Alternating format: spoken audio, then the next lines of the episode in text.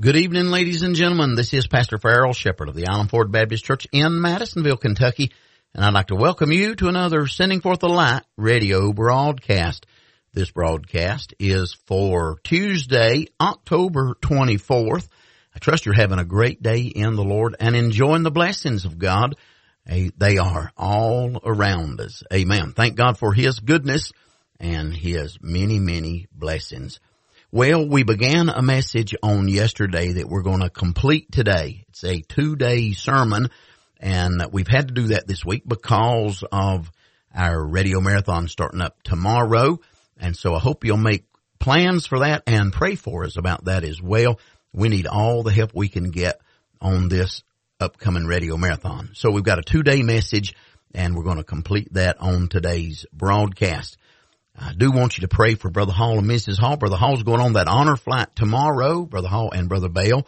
And then Brother Bale is planning on driving them in from Springfield on Thursday and pray for them about all that, as well as many other prayer requests we've got going on. Before we go to the message, I've got a song here queued up by the Sisloff family entitled For All He's Done. All right. As I said on yesterday's broadcast, we are looking at a two day sermon. Yesterday we began it. Today we will continue and complete the sermon. A two day sermon entitled Waiting for an Upper Room Experience. We're looking at quite a few verses in Acts chapter number one and then the first six verses of Acts chapter number two. We'll have that Bible reading again today and a little bit of the introduction and I'm going to get to the four points that we're going to be dealing with on today's broadcast. Those people in that upper room were people, number one, that called on God. Number two, they were concerned for God. Number three, they were contrite before God. And number four, they were confessing to God. And I believe we're going to have to do all that. We're going to have to call on God. We're going to have to get concerned about our need. We're going to have to get contrite before God and confess to God about our need before we'll ever see God move in a mighty way. And we need that in this day more than ever. So I hope you stay tuned and enjoy the message as it was preached live from the pulpit of the Island Ford Baptist Church in Madisonville, Kentucky. In Acts chapter number one, and I'm going to do quite a bit of reading tonight. I'll not preach long.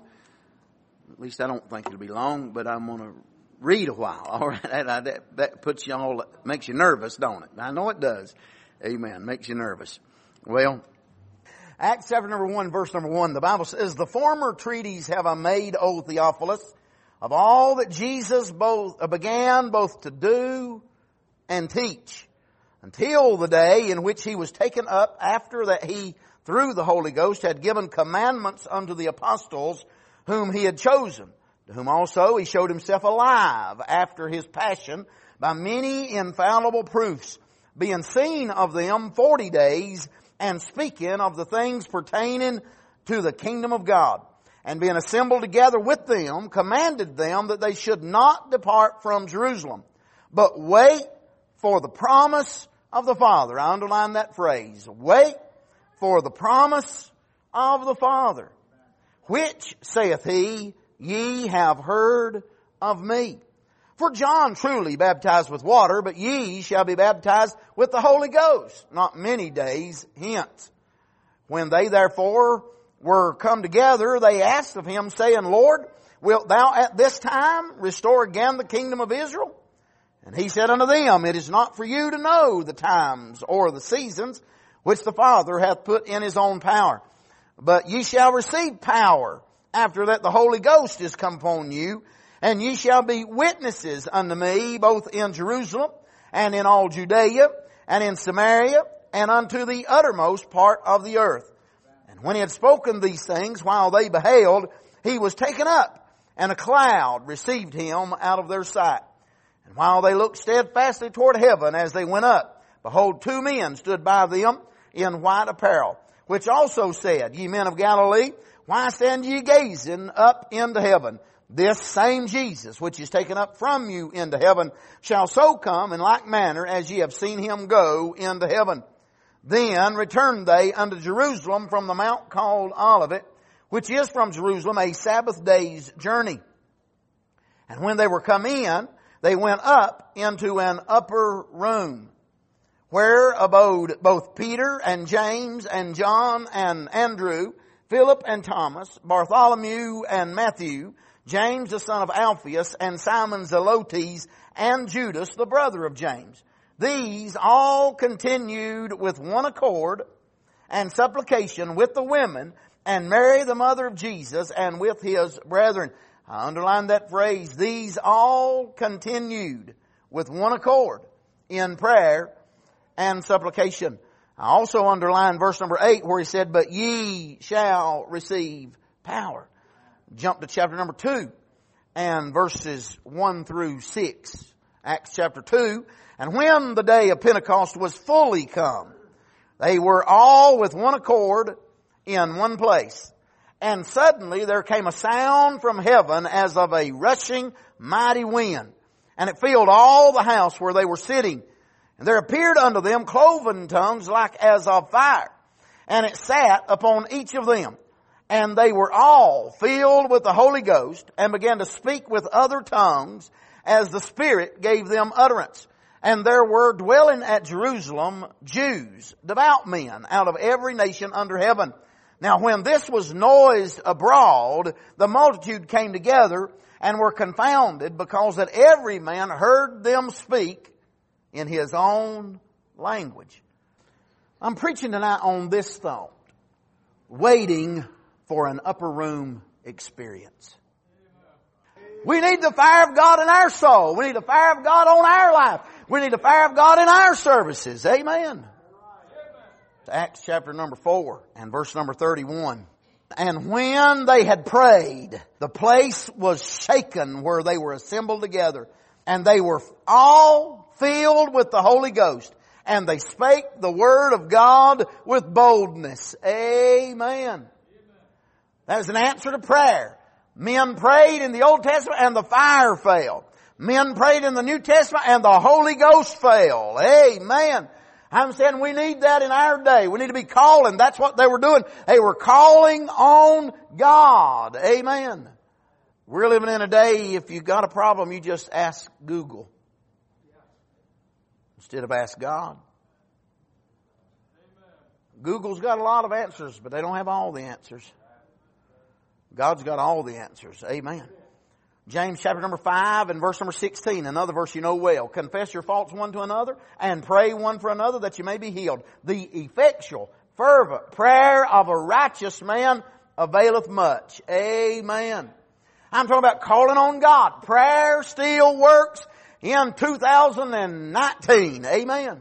Prayer still works if we'll just use it. Amen. Down through history, God has moved when people would unite in prayer. Amen. Our nation has had days of fasting and prayer. Our presidents in the past have called on national mourning, days of national mourning and weeping before God.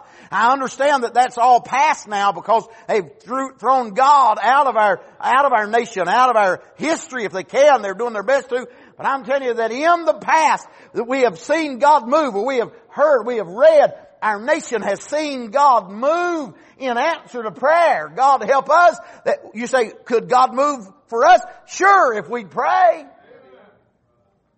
I do believe that.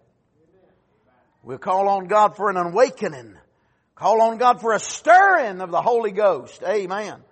We need that this day. Certainly we need that. You know the famous text, if my people which are called by my name shall humble themselves and pray and seek my face and turn from their wicked ways, then will I hear from heaven and will forgive their sin and will heal their land. Amen.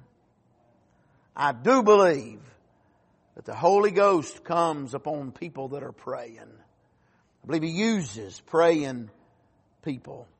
When people begin to pray, God begins to work. I believe that. You've heard the saying, the devil trembles when he sees the weakest of saints on his knees. Amen. The devil knows the power of prayer. Amen. And I say this about our God. God has done it in the past and He can do it again. I believe that. Amen. He can. These were people that called on God. Number two, these were people that were concerned for God. These men and women in that upper room were careful to obey the commandment of the Lord Jesus. He told them to go there at Jerusalem. They went out of Jerusalem, outside the city when our Lord ascended into heaven. And immediately after He ascended, they went back into Jerusalem, right where He told them to go. They didn't leave that city, they stayed there. Now listen, just think rationally. If they've killed the Lord, and they're looking to kill His servants, where's the most dangerous spot they could be? Jerusalem. The Jews are the ones that had stirred all that up. And the Jews are the ones that were in control of that and, and, and, in control of that city, in control of that region. And yet there they are and they're in that upper room. Amen. They're right there where they'd had that that uh, Passover, the Lord's Supper in that upper room. That We'd say the very, the, by the way, Judas knew where that room was. He had been there and then he had left and went and betrayed the Lord. You remember that? So these men were in, in a very dangerous, why were they there? I'll tell you why. Because there's trust in God. There's believing God, there's obeying God. Amen. They were trying to obey the commands of the Savior. Now you know, if you read all of chapter one, I skipped some verses there. They, they elect somebody to take the place of Judas. Why, what are they doing? They're trying to keep the business of the Lord going. He told them, don't leave here, but they knew they had a work to do. They're trying to do what they can do, and they're, they're interested in the business of God. Amen. We need to do that. We need to be interested in it. Uh, these men knew that they were inadequate. They didn't have the power to go to the nations. They didn't have the power even to cover Jerusalem, let alone all Judea then Samaria and the uttermost parts of the earth, they knew they were inadequate, but they was waiting on God to make them adequate.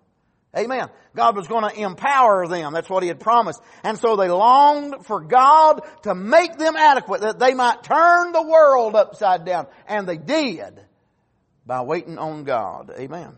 I ask this question, and I move on to the next one. Are we concerned about our Father's business? Or are we just concerned about our business? Or maybe we're concerned about everybody else's business. Amen. We ought to be concerned about our Father's business. Do we have time for God? Are we concerned about the low state of the spirituality of our own church? Amen. We can, we can blast other churches. What about our church? Amen. Are we concerned about the low state of spirituality in our own family?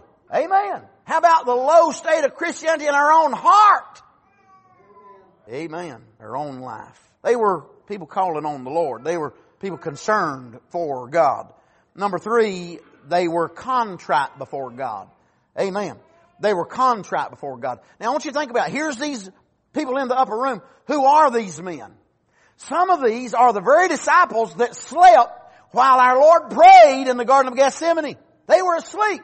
He gave them a command. He said, watch and pray. He didn't do either one. They went to sleep.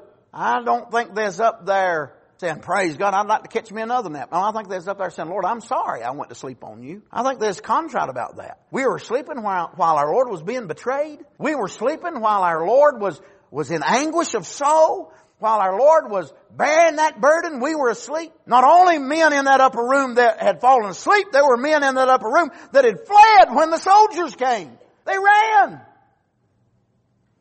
There was at least one man in that upper room that denied he even knew the Lord, cursed and denied that he knew the Lord. Now here's what I think. I don't believe this moment in that upper room. I don't believe they're in there arguing about who's going to be the greatest in the kingdom of heaven anymore. I believe they're past that. Peter might have thought he was going to be the greatest, but now after he's denied the Lord and cursed, he don't feel that way anymore. Amen. John and James want to be on his right hand, and on his left hand. Now they're, they feel like failures too. They all feel like failures. They're, they're contrite. Here's, here's the way I'm going with that. I don't believe in that upper room that Peter is pointing his finger at John and pointing out John's sin. No, Peter's concerned about his own sin. I don't believe John's looking over his shoulder wondering what Thomas is going to do. John's more concerned about what John's going to do and how that John needs the power from God. Amen. These men are there and they're noticing their own failures. I believe they're, they're telling God they're sorry for their weakness and they're asking God for strength. I believe they're telling God they're sorry for their sin and they're asking God for forgiveness. I believe they're telling God they're sorry for their failure and they're asking God to make them successful for the glory of God. Amen. They're contrite before God. And I believe if we're going to really do business with God, we're going to have to get honest with God and confess our failures, our weaknesses, and our sins. Number four, not only were they calling on God and they were concerned for God and they were contrite before God, this ties with it, they were confessing to God. Amen. Again, I go back to that. I don't think they're pointing fingers at one another. I don't think they're looking over their shoulder at one another. I don't think they're worried about everybody else. You remember Peter tried that there at the, towards the end and in John chapter 20, I believe it is. Uh, might be 21 and he said to the Lord, what about John? What about this man? And our Lord in a real nice way he said, mind your own business, Peter. I don't think they're doing that now. I think they're not criticizing each other. They're praying together. They're confessing their faults one to another, as James said to do, and praying for one another. Amen. They're asking God to give them strength. Amen. Here's another quote that I got from Ravenhill I thought was really good. He said, here's a classic example of God's people called by His name, humbling themselves and seeking His face. And God in turn hearing them and sending them through an otherwise paralyzed arm a wave of supernatural power. They waited on the Lord and renewed their strength. Amen. Listen to this. He said, today, no one has time to wait. No one has time to wait. Some argue that there's no need to wait for the coming of the Holy Spirit because He has already been given. And Ravenhill says, I'm sure they're right. But I am equally sure that there is a need to wait so that we can take a spirit conducted tour around our own hearts. Amen. He said this, in this evil hour of aggressive atheistic philosophy and passive Christianity, so called, we need a Mordecai with a broken heart, but a resolute will to lead us all in sackcloth and ashes. Amen. I just read through the book of Esther just last week, I guess it was, and I'm reminded again, there's Mordecai, a great man, a man of esteem in the palace, and yet he humbled himself before God. And when Hannah said, here's some clothes, he said, I'm not putting those clothes on, I'm putting ashes on myself and I'm weeping and begging. Why? For his people he was concerned. Amen. God help us to get concerned for our people. I thought about Nehemiah. Again, another man in the king's court. A man of esteem, a man of some position. And yet when he heard that the gates were destroyed and the walls were falling down and that the city was burned with fire and the people were in such sad, sad state, Nehemiah called on the Lord. Amen. You know what we do? We just complain about it. I'm saying we. I'm not fussing at you. If we're not careful, all we do is complain about the problems of our world. And there's plenty to complain about. But it do us better to talk to the Lord about it. Pray and call on God. Amen. Amen. Here's what Ravenhill said that struck, this, this was a quote I wanted to write down. He said, God pity us that we have left the upper room with its fire, became the church with the supper room, just smoke. Lord help us. You say, preacher, are you talking to me? I'm talking to every one of us. If there's ever a time when we ought to get serious with God, we're praying about world missions. We're going to do some of that in a little bit. Listen, what about Madisonville? What about your family, my family? What about people sitting on these pews? Amen. What about our services? Amen. Most of you know me enough to know that I, I am, I, I, am somewhat ritualistic. I get a, I don't say a habit, but I, I get a, I, I form a schedule and I stick somewhat to that schedule. But if all it is is just like praying the rosary, just going through the actions, that's all it is. What good are we doing? We might as well join the Catholic Church. We might as well be talking to Buddha or, or whatever. Amen. The, amen the truth, what I'm preaching here is that I believe what, what uh, Ravenhill said is an accurate description of modern Christianity. Matter of fact, I think it's an accurate description of the average Christian, may even be an accurate description of the majority of us that we've left that upper room and the fire of God. I like suppers. I don't enjoy just smoke. I want the fire of God. I want the presence of God in our services. Amen. You say, preacher, what are you asking us to do? I'm asking us to pray. That's what these men were doing. That's, amen. Go in that upper room and pray. Are we, are we willing to acknowledge our prayerlessness? Are we, amen, are we willing to acknowledge our powerlessness? That we're just limp. That, that we're just powerless. Just paralyzed almost. And you say, what can we do? We can call on God. It's not in our power, but it is in God's power. And I do believe that we'll call on God, just what He said, God, hungry men, find God. Ye shall find me when ye shall search for me with all your heart. Blessed are they which do hunger and thirst after righteousness, for they shall be filled. Amen. Call unto me, and I will answer thee and show thee great and mighty things which thou knowest not. Draw nigh to God, and He will draw nigh unto thee. Amen. Doesn't matter what year it is. Doesn't matter who's in the White House. It doesn't matter who's running against who's in the White House. It matters who's in the prayer closet. It matters who's on the throne. If we're trusting Him, amen. Are we willing to call on God? Are we willing to humble ourselves under His mighty hand? Will we wait on God like the day of Pentecost that God might send the Holy Ghost power of revival. Let's stand to our feet, heads bowed and eyes closed as they come with a song. And that's all the time we have for today's broadcast. Hope you'll tune in this same time every Monday through Friday for another Sending Forth the Light radio broadcast. Until then, this is Pastor Farrell Shepherd saying good day and God bless you.